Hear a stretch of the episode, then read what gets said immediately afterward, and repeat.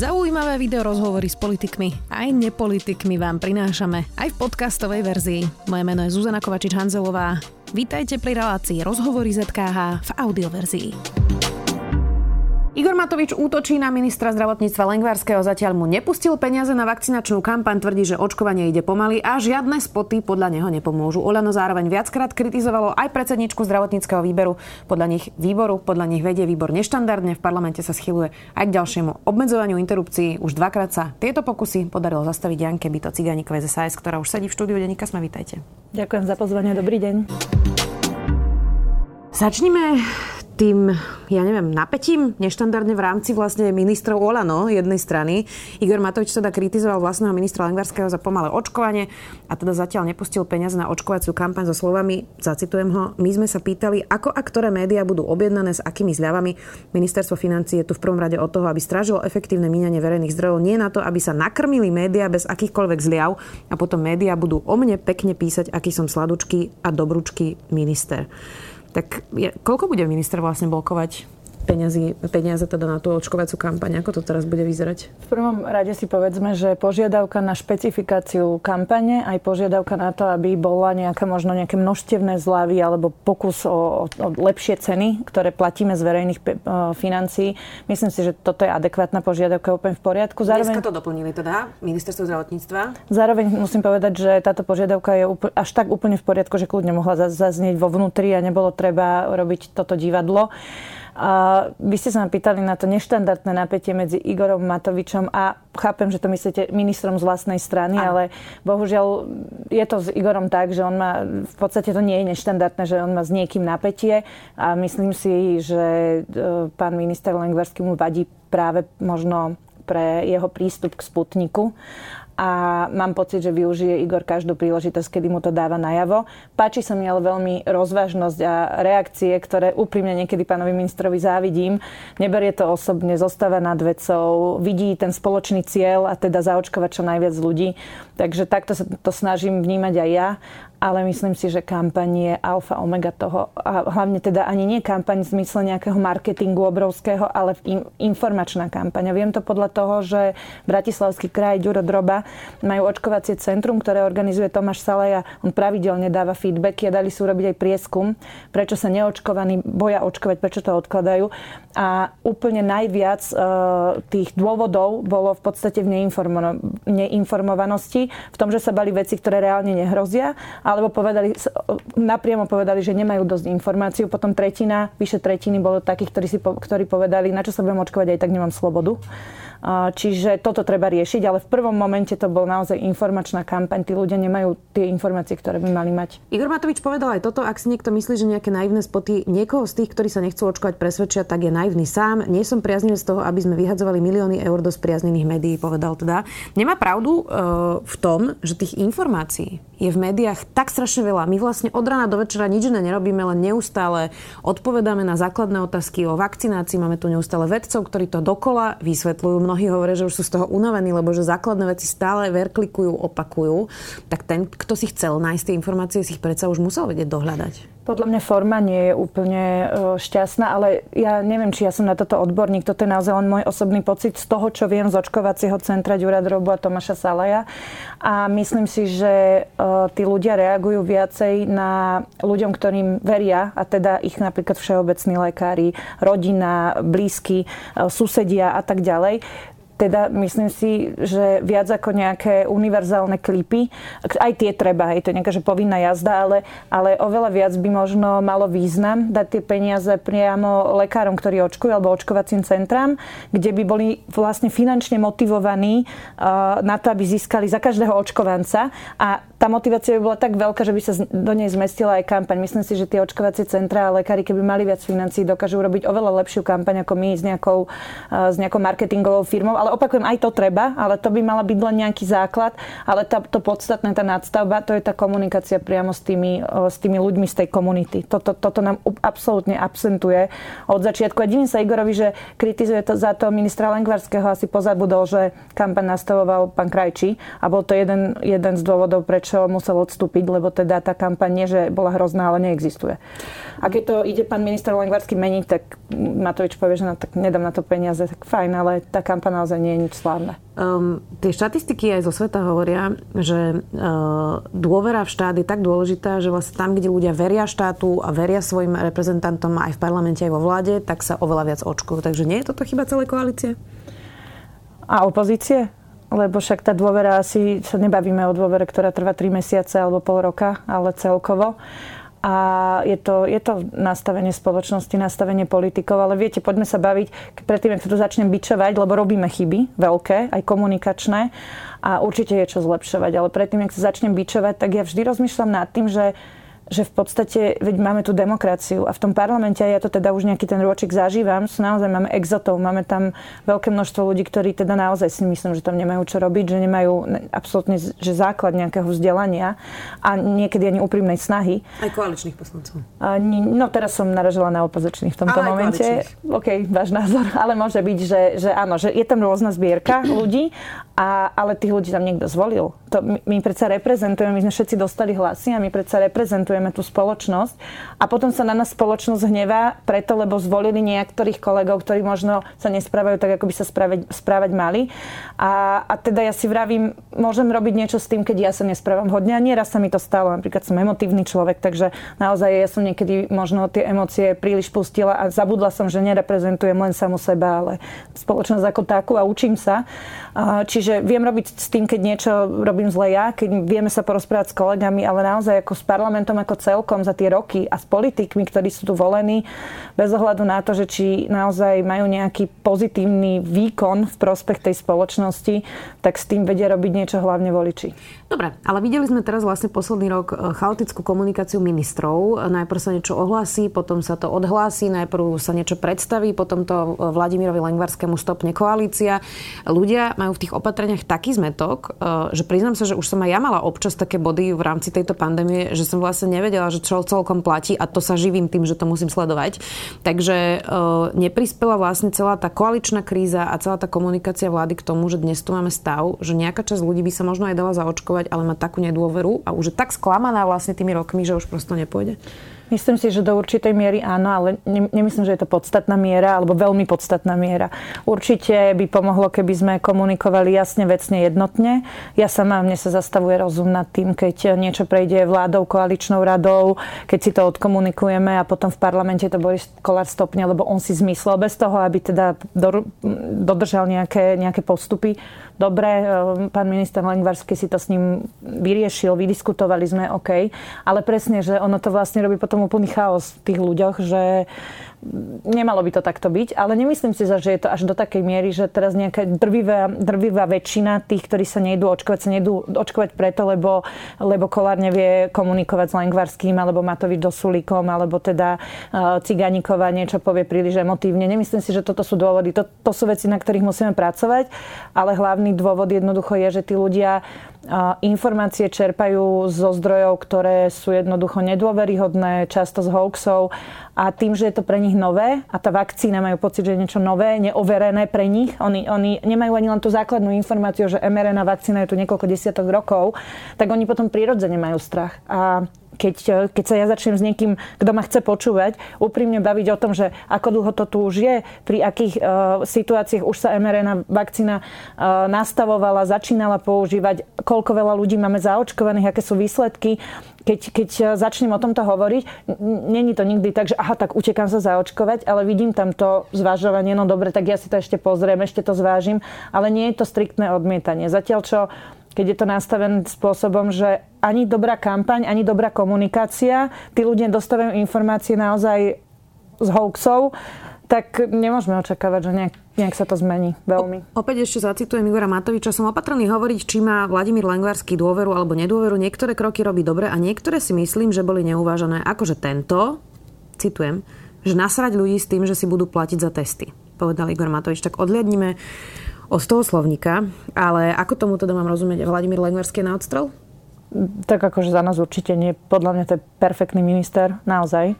A to ja by som na mieste Olano bola rada, že teda sa im podaril takýto kúsok, lebo po Marekovi Krajčím získať opäť dôveru. Však vlastne Lengvarský je podľa, podľa prieskumov najdôveryhodnejším ministrom. A, a teda ja na ich mieste by som sa tešila, že mám takéto, takéhoto zástupcu. Hovorím, Igor je taká povaha, ako je, on si, on si jednoducho nevie toto odpustiť a možno ho, mu vadí, že Lengvarský je lepší ako najlepší minister Krajčí. No tak sa zázrak stal. V tom Olane majú proste zázrak za zázrakom, tak nech sa z toho tešia. Ale ja si teda neviem predstaviť, koho by tam oni dali. E, naozaj si, dokonca, keď na tým tak rozmýšľam, že keby som si ja mala vyberať, tak asi by som si vybrala v tomto momente ministra Lengvarského. Ešte nechcem kričať hop, lebo výsledky musia prísť, ale spôsob, akým komunikuje, ako zostáva nad vecou, ako od prvého dňa rieši veci, ktoré treba riešiť, to je presne tá mobilná od, prepačte, ďakujem. Rovno k občanom, do obcí, cez všeobecných lekárov, cez očkovacie centra. Treba povedať. Toto je to, čo som tým myslela, ale ten krok je dobrý, začal to rozbiehať a naozaj určite treba na to zapracovať, aby to bolo rýchlejšie, ale toto je podľa mňa cesta, ktorá sa dá zvládnuť. Tak e, ešte by som ho teda určite dala by som mu určite ešte teda čas. A myslím si, že to robí oveľa lepšie a urobil oveľa viac za tú chvíľu ako Marek Krajči za celý rok. Inak teraz na, e, na druhú stranu zacitujem práve pána Lengvarského pre hospodárske noviny. Ten hovoril, že peniaze na kampaň, ale aj monitoring odpadových vôd či zvýšenie kapacít PCR testovania z ministerstva financií neprišli a čakajú na ne týždne až mesiace. Nie som na vláde jediný, kto čaká na zdroje z ministerstva financií, povedal teda pre hospodárske noviny. Tak viete, že kto ešte čaká na financie od Igora Matoviča?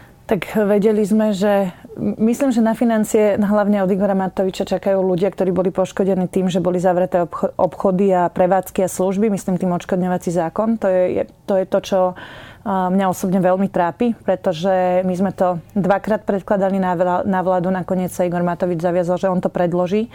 A tomto momente sa nič nedieje s argumentom, že Saska bola proti zvýšeniu rozpočtu a preto teda nedá na toto peniaze.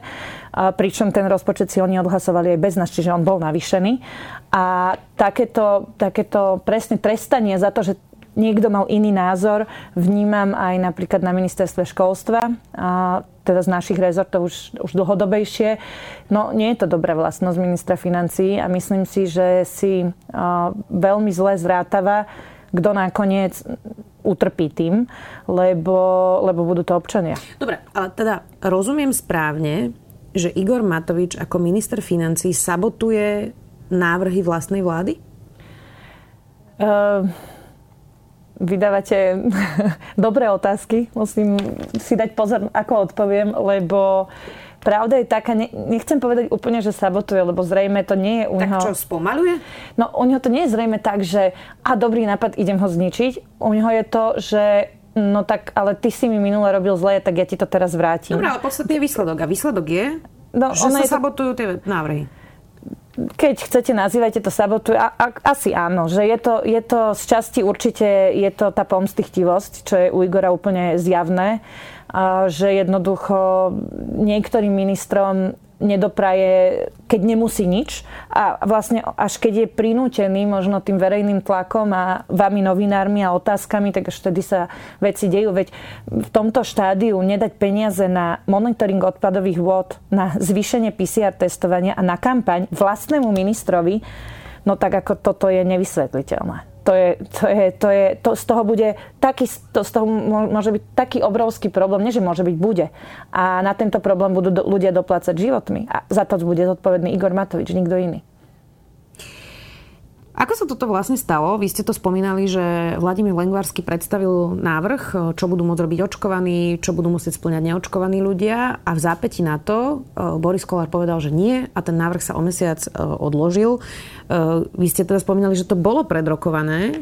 Bolo takže, aj na takže kde sa stalo No aby sme si rozumeli, ten zákon, to sa menil zákon 355, ktorý vlastne iba pripúšťal možnosť zapracovať do COVID automatu, respektíve dal možnosť úradu verejného zdravotníctva, aby e, podmienku vstupu niekam, kamkoľvek, či už na verejné podujatie alebo do, e, služby, do služieb, do prevádzok, kamkoľvek, aby podmienku vstupu dal Green Pass, ktorý teda na medzinárodnej úrovni je bežne používaný, tak aby sa dal aj na národnej. To bolo všetko. Nič iné. A tým pádom s tým nebol ani problém na vláde, ani na koaličnej rade.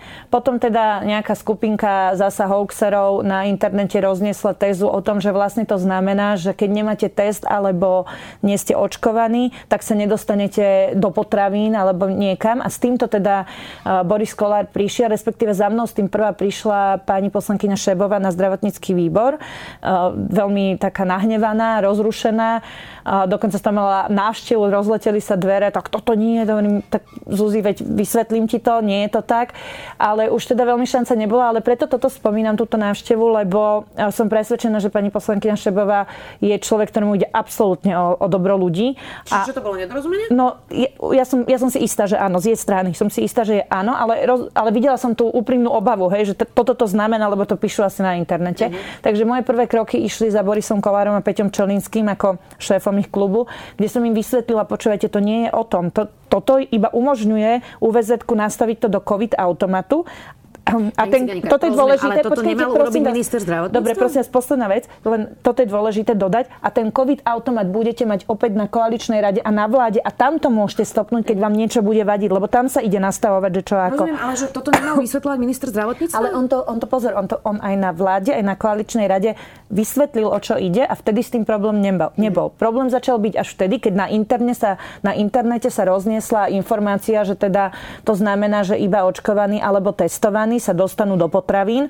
čo vlastne vo výsledku, keď zmeníme COVID automat tak, ako chceme, bude pravda. Vo výsledku teraz je to tak, že dostane sa nejaký malý počet ľudí aj bez testu, aj bez očkovania do prevádzok a potom, keď máme horšiu epidemiologickú situáciu, tak sa jednoducho ten okres zavre a nedostane sa nikto nikam. Do potravín sa ale ľudia dostanú. Do potravín, áno, do potravín určite áno, lebo je, je 6 konkrétnych, áno, je 6 konkrétnych inštitúcií, kam sa dostanú kedykoľvek. A to sú práve takéto napríklad aj do drogérie, do lekárne, do školy s dieťaťom dieťaťom. do tých akože, e, základných služieb, ktoré boli aj počas áno, najtvrdšieho to, to je tam vymenované, je ich šest, tam sa dostanú, ale Inak je to vlastne, tá zmena má, má spočívať v tom, že dnes musíte ten okres zavrieť, lebo sa zhoršila epidemiologická situácia a keď sa zmení COVID automat tak, ako my chceme, tak to bude znamenať, že zostane otvoren, tie prevádzke služby zostanú otvorené pre očkovaných, pre tých, ktorí majú test, alebo tí, čo prekonali, čiže Green Pass.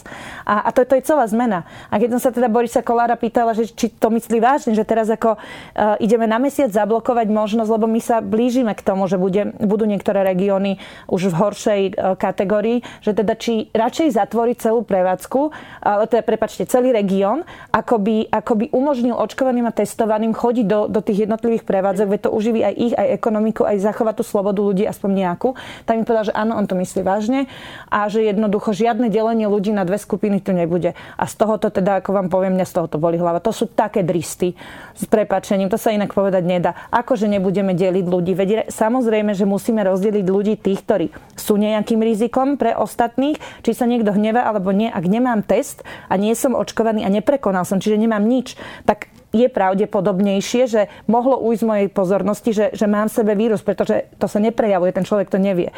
Keď ale mám test, alebo som očkovaný, alebo som prekonal, tá pravdepodobnosť je oveľa, oveľa menšia a tým, že je menšia, sa nám podarilo epikonzílium aj premiéra, aj celú koaličnú radu, aj epitým jednoducho ukecať na to, aby aby pre týchto ľudí dali viac slobody a zastavil to Boris Kolár. Mňa to naozaj mrzí, keď, keď toto niekto považuje za zlo. Ja si myslím, že, že je chyba toto blokovať.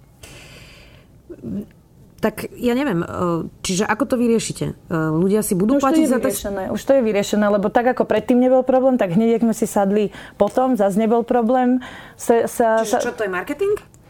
Určite zo strany sme rodina. Myslím si, že určite áno. Tak oni sú, a, a to je ako legitimné. Máme politikov, ktorí robia veci, pretože sú presvedčení, že takto nejak to má v štáte fungovať a ja budem robiť všetko preto, aby to tak fungovalo a budem to vysvetľovať občanom. A potom je druhá skupina politikov, ktorá sa pozera, čo asi občania chcú a robí to, čo občania chcú, aby boli zvolení. A jedno aj druhé je legitimný postup. A teda určite sme rodina je ten, dru, ten druhý prípad a Saska je ten prvý. No ale uh, to, čo chcem povedať je, že my sme si potom sadli na koaličnej rade aj s pánom ministrom Krajniakom, aj s Borisom Kolárom, aj s Petrom Ščolinským, minister Lengvarský, viacerí, bol tam aj Edo Heger, viacerí členovia vlády a to bol jeden konštruktívny, bezproblémový rozhovor, kde my sme ustúpili v tom, že OK, nejaké testy okrem tých indikovaných, to znamená indikované, že preplácané test, preplácaný. Jasne, dobre, aby sme to upresnili, vlastne to, čo hovoril Vladimír Lengvarský, je, že niekoľko PCR testov by mohlo byť pre ľudí zadarmo. No, za nás to je, že maximálne dva, boli by sme radi, keby jeden. Nad rámec tých indikácií, to znamená, keď ste boli s niekým v kontakte, alebo vaše dieťa ide do tábora, alebo máte príznaky, toto, toto dostávate vždy bezplatne. A nad rámec toho sme mi hovorili jeden alebo dva. OK, keď sa dohodneme na dvoch PCR testoch, eh, hradených z verejných, z verejných financií, vydržíme to, ale čo požadujem, aby to bolo preplácané zdravotníctvu, pretože si nemyslím, že z peňazí, kde máme riečiť napríklad onkologického pacienta alebo zabezpečiť liečbu nejakému dieťaťu, máme platiť testy niekomu kto sa nedal zaočkovať. To jednoducho nie je fér. Čiže potrebujeme, aby tie peniaze do toho zdravotní, aby, aby tie peniaze v tom zdravotníctve nakoniec nechýbali.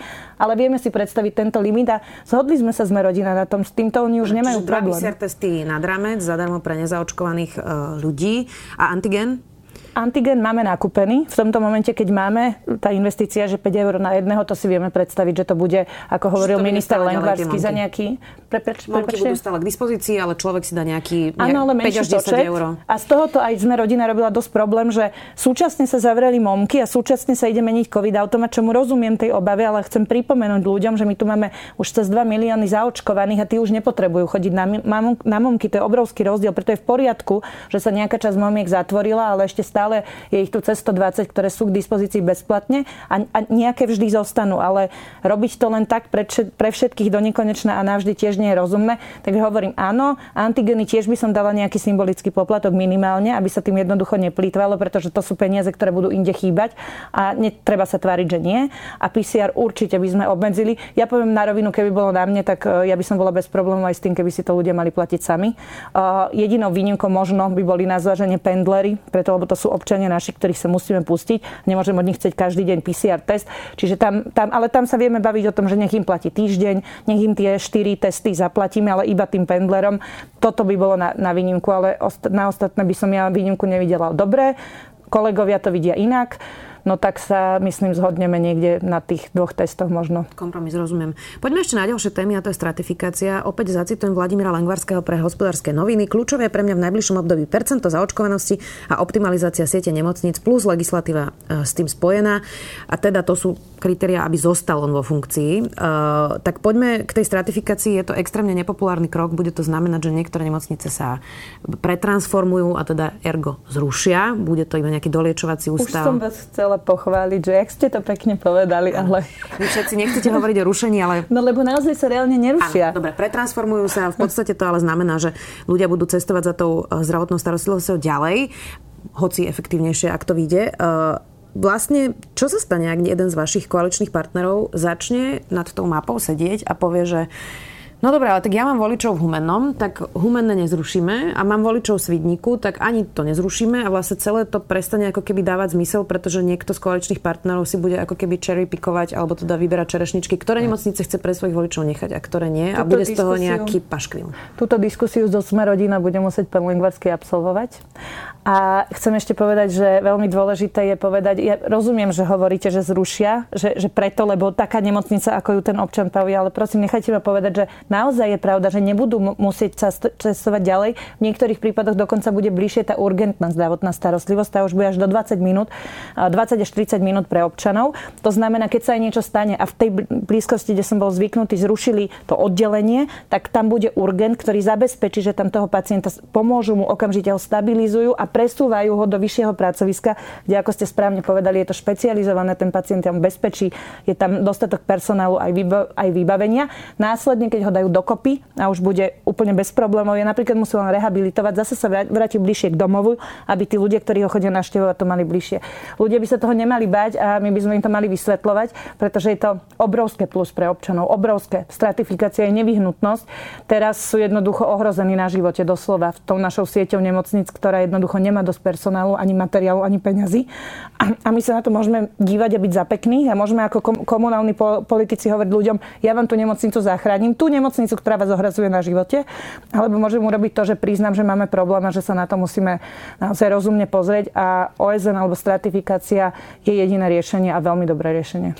Na to sú vlastne naviazané peniaze z plánu obnovy. Bez tej stratifikácie to nepôjde. To sú silné karty pre ministra Lengvarského. Predsa len, ale teda, uh, aká je šanca, že to dopadne teda tak, ako sme hovorili, že napríklad sme rodina, vy ste spomenuli sme rodina, uh, by vyberala nemocnice, ktoré budú a ktoré nebudú? Veľká. Myslím si, že to je hraničiace z istotou, že prídu takíto politici. Ja len viem, keď unikol ten zoznam uh, nemocníc, koľky mne volali primátori, starostovia uh, s úprimným záujmom sa porozprávať a zabezpečiť pre svojich občanov, aby tá nemocnica zostala. No to je tak, že všetci hovoria, áno, tá stratifikácia treba, ale nie tu u nás, lebo táto naša nemocnica, tá je naozaj, tá je naozaj výborná. To hovorí každý jeden a niektorí aj majú pravdu.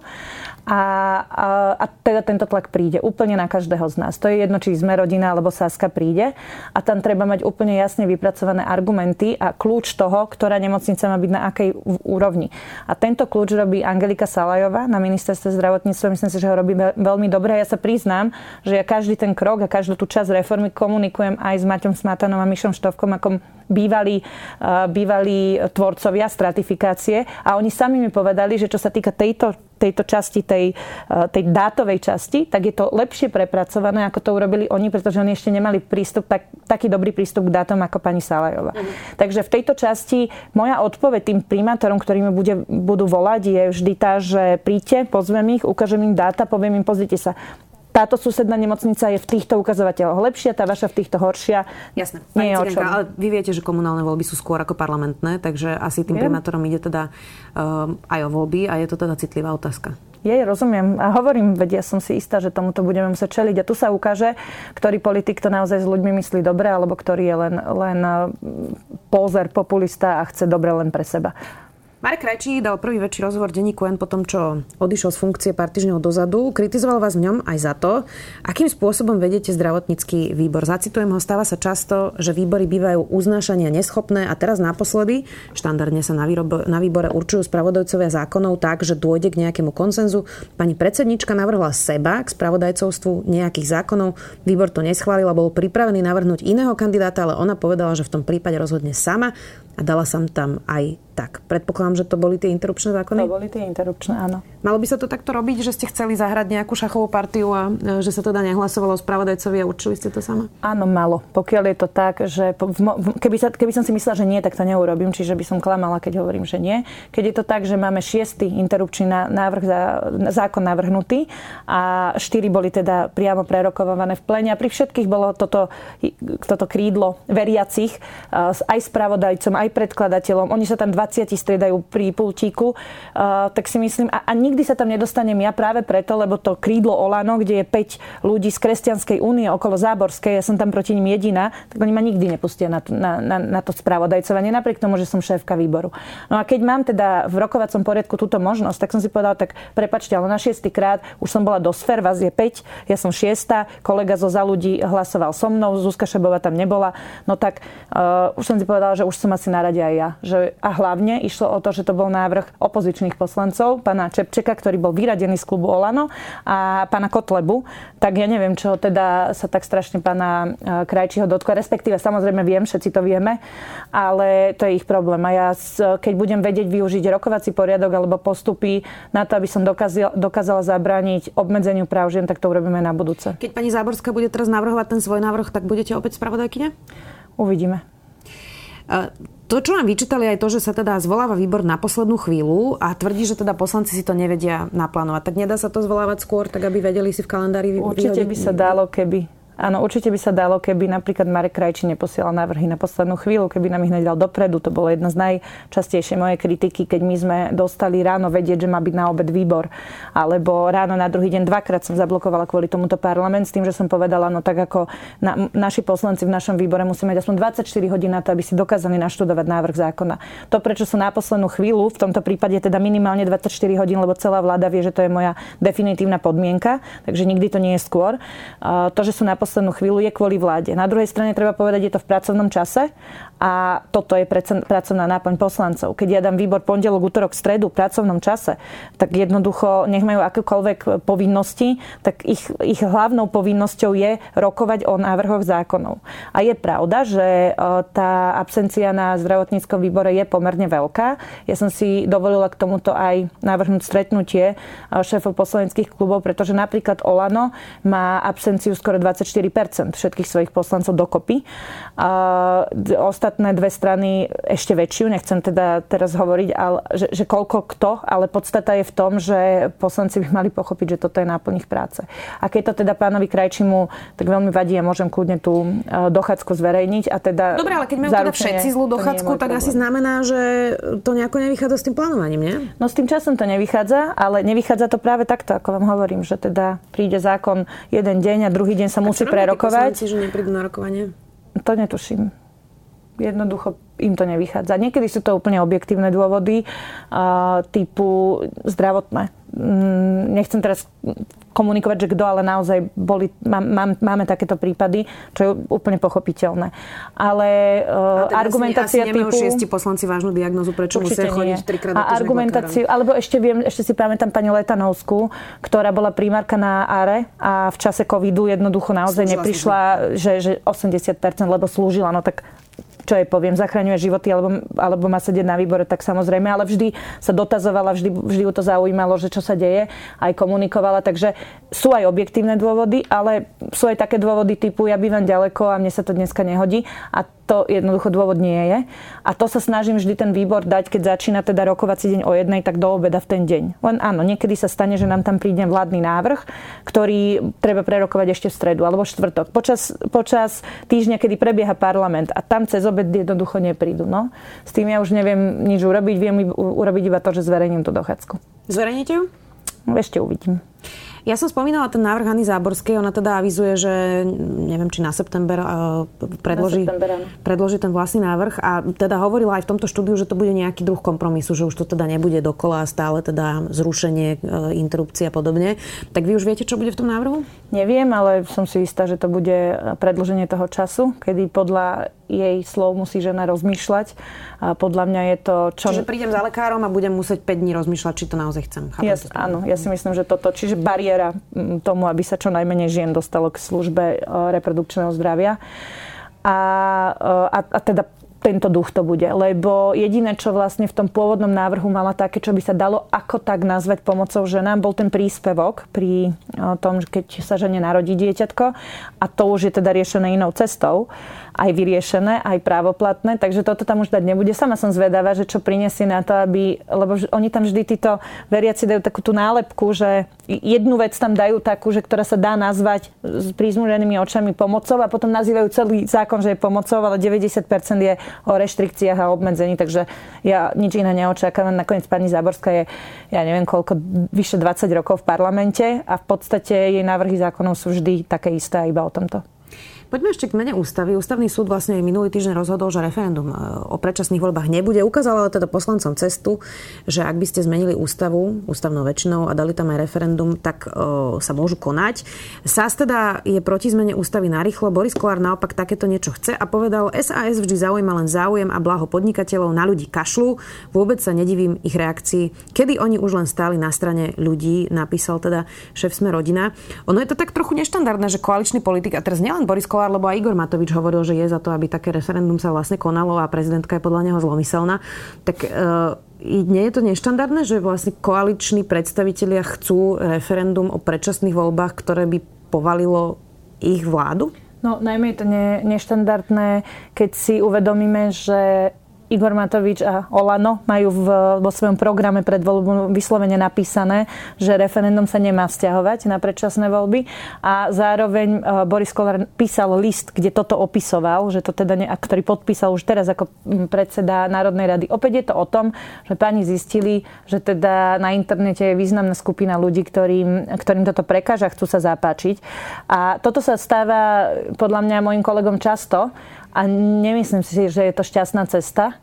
A napriek tomu, že ja musím teda povedať tým, že ja sa venujem zdravotníctvu a nie právu, že vôbec nie ústavnému právu, tak aj môj prvý moment bol taký, keď, keď sa to stalo, tak bola obava z toho, že teraz si budú ľudia mysleť, že, budú, že, že to politici to nejako takto zariadili alebo niečo také, že, že sa spochybní alebo budú spochybňovať nezávislosť politikov, ústavného súdu, prezidentky.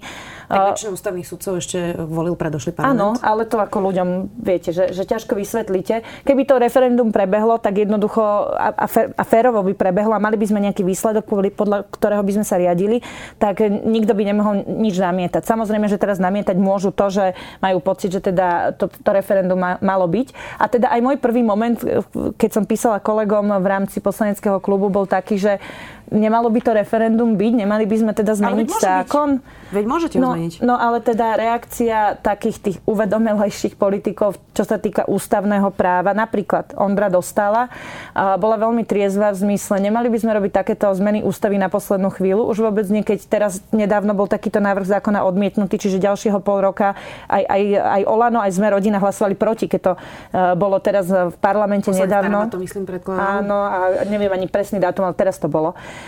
Čiže e, z tohto dôvodu sa to nedá porušenie v podstate zákona rokovacieho poriadku. A, a opakujem teda, že je to veľmi narýchlo šité a možno to, to naozaj treba, nie že možno, určite to treba prediskutovať s ústavnými právnikmi. V Dobre, ale ako to v koalícii vyriešite, lebo je fakt, že rokovací poriadok hovorí, že sa to nemôže predložiť 6 mesiacov. Tak je to presne aj s tými interrupciami, preto každých ano, 6 mesiacov je tá, tá diskusia. Teraz to poslanec Staraba, myslím si, že minulý mesiac predkladal, vychádza to na december, čiže do decembra to asi meniť nebudete. No, teda, ak platí zákon, tak si myslím, že sa to nedá. Ak teda kolegovia, ktorí sa venujú tomuto, prídu na zákonný spôsob, ako áno, dobre, ale ja verím, že nesklzneme k tomu, že teraz ideme meniť rokovací poriadok, aby sa dal každý zákon dávať skôr, pretože to by napríklad znamenalo, že interrupcie my sme tu mali tak dvakrát do týždňa a to jednoducho tiež nie je dobrá cesta. Práve preto hovorím, že toto je naozaj na diskusiu triezvých hlav, ktorí sa venujú tomu ústavnému právu. Nie je to ľahká vec, nie je to maličkosť. Aj človek, ktorý do toho vidí lepšie preto, lebo sa s tým denne stretáva, tak ako ja, ma, mohol podľahnúť tomu pocitu, že no tak veď mali by sme ľuďom umožniť, čo ja som presvedčená, že mali, ale áno, všetko musí mať svoje pravidla a za, s cieľom nejakého, nejakej popularity by sme určite nemali zákony ani porušovať, ani chcieť ich porušovať a skôr by sme ich mali chcieť vylepšovať. Vy ste viackrát už v tomto rozhovore spomenuli, že vaši koaliční partnery si niečo prečítali na internete. Robí táto vláda rozhodnutia na základe diskusie na Facebooku? Často áno. Juraj Droba, poďme ešte k stranickej, ste ma prekvapili takou jasnou odpovedou. Uh, Juraj Droba povedal pre Startida ešte na konci mája, že si vie predstaviť, že ak by boli ďalšie voľby a dopadli by tak, že SAS by vyskladala vládu s hlasom, uh, tak by si takú koalíciu vedel predstaviť, pretože podľa neho svet uh, nie je čierno-biely. Vy to vidíte rovnako? No, Ďuro Droba si v Saske teda za toto hodne zlízol, to si viete predstaviť. My sme dosť citliví na smer, dokonca máme odhlasované kongresom, že so, so smerom nikdy a väčšina z nás vidí hlas ako prezlečený smer. A na druhej strane musím povedať, že Ďuro nám to aj všetkým vysvetloval, že priznáva, že svet nie je čierno v tom zmysle, že keby existovala varianta, kedy môže ísť smer a kotleba. No to som práve chcela povedať, že či nemá pravdu, že sa môžete ocitnúť v takej Áno, konštelácii. Toto, toto tým chcel on povedať a, a nič iné. Že by bola jedna alternatíva hlas PSAS, dajme tomu. A druhá alternatíva by bola hlas Kotlebovci, Republika, Smer. Smer, to je jedno. No hej? Niečo, a teda, čo, niečo, čo nechcete vy. A túto, a túto pripúšťam aj ja, že však to je jasné, že lepšia cesta je potom tá Saska. Není o čom ako Smer, Republika a, a Kotleba. Ale čo teda, preto, preto sme sa aj na Ďura hnevali, uh, tak trochu, lebo čo chceme my spraviť preto, aby vôbec táto debata nebola na stole. Naozaj, ako úprimne, my, my musíme byť tí, ktorí budú do veľkej miery buď rozdávať karty, alebo hrať prím, alebo niektorí iní kolegovia, ale nemal by to byť hlas. Ja viem, že teraz to možno znie nereálne, že teda ten hlas má, má podporu, ale na druhej strane trošku, keď sa pozerám na to, akým spôsobom sa oni vyjadrujú, akí sú takí taký bezpohlavný, viete, že ani tam, ani tam, ani toho nenahnevať, ani toho potom, potom s tou stratifikáciou alebo optimalizáciou siete urobia tlačovku, kde majú za 40 minút 22 dokazateľných klamstiev a, a teda buď neurobia nič, alebo urobia fail, no tak a ešte potom príde diskusia o tom, či Pelegrini zobral alebo nezobral úplatok, čím nechcem povedať, že zobral, lebo treba počkať na rozhodnutie, ale podstatná je, že mňa to náplňa nejakou nádejou, že predsa tí ľudia už konečne možno, takto to poviem, ja dúfam, že konečne budú in rozumní politici, ktorí, ktorí sú rozvážni a ktorí majú pripravený program a to teda znamená Saska. Posledná stranická otázka. Ehm, Mária Koliková má konflikt vo vlastnej strane. Zatiaľ nevieme, ako to dopadne. Cez víkend mali teda nejakú chatu, na ktorej sa rozprávali aj s Veronikou Remišovou. Vy si viete predstaviť, že ak by to dopadlo tým, že Mária Koliková s nejakou skupinou poslancov odíde, že by prišli do Sasky? Nechcem ja vôbec ne, nejak sa k tomu vyjadrovať preto, aby som nepodporila ten konflikt, ktorý majú v strane, pretože ho majú veľmi vážny a snažíme sa pomôcť tým, že do toho nezasahujeme, že ak sa to ešte nejako dá zachrániť, aby zasiahli. Takže preto vám na to nechcem odpovedať. Koľko poslancov by musela priniesť, aby sa vám to oplatilo? Nechcem vám na to odpovedať a už vôbec takto nerozmýšľame, to už nás asi poznáte, ale poteším vás aspoň tým, že ja iba samotnú, už samotnú, nie iba, ale už samotnú Máriu Kolíkovú považujem za veľmi kvalitnú a šikovnú ženu a osobu, ktorá je prínosom pre kohokoľvek, pre, s kým spolupracuje. Ale tým nechcem teraz povedať, že hrbr a teraz budeme robiť všetko preto, aby odišla, odišla zo za ľudí, ale myslím si, že by bola veľkou stratou pre koalíciu a samozrejme aj kolegovia okolo nej. Veď zoberiem, keďže ja som naozaj bojovník za tie ženské práva, tak napríklad Vládia Marcinková by mi bytostne chýbala, musím povedať. Ona je takisto presvedčený bojovník. A e, je tam Tomáš Lehocký, je jeden, jeden kvalitný, šikovný človek, veľmi rozumný. Ja som ho mala v zdravotníckom výbore predtým, mám ho opäť teraz. S ním sa dá baviť o čomkoľvek na základe fa- faktov, dát. Naozaj tam majú šikovných ľudí a bola by škoda, keby koalícia o nich prišla. Takže tá diskusia je v, momen- v tomto momente taká, nech urobia všetko preto, aby si to v strane upratali, aby, aby to jednoducho zachránili a keď bude diskusia o niečom inom, tak, tak potom bude čas sa o tom baviť. Ale mali, mala by koalícia robiť všetko preto, aby sme o nich neprišli. Vrátanie napríklad toho, aby mala Kolíková zastúpenie na koaličnej rade. My by sme s tým boli OK. Rozumiem. Ďakujem veľmi pekne. Predsednička zdravotníckého výboru zo SAS, Janka Vito Ciganíková. Ďakujem za pozvanie, pekný deň. Počúvali ste podcastovú verziu relácie Rozhovory ZKH. Už tradične nás nájdete na streamovacích službách, vo vašich domácich asistentoch, na Sme.sk, v sekcii Sme video a samozrejme aj na našom YouTube kanáli Denníka Sme. Ďakujeme. Od Beringovho prielivu cez austrálskú púšť, kanadské hory až do Valašska. Navštívte s nami turistické miesta aj najodľahlejšie kúty sveta. Moje meno je Nadia Hubočan a spolu s Tinou Hamárovou vám každý útorok prinášame Všesvet podcast. Dajte si s nami rannú kávu alebo príjemnú prechádzku, poďme snívať a tešiť sa na časy, keď budeme môcť opäť chodiť po svete. Všesvet podcast vychádza každý útorok na všetkých podcastových aplikáciách a nájdete ho aj na stránke sme.sk.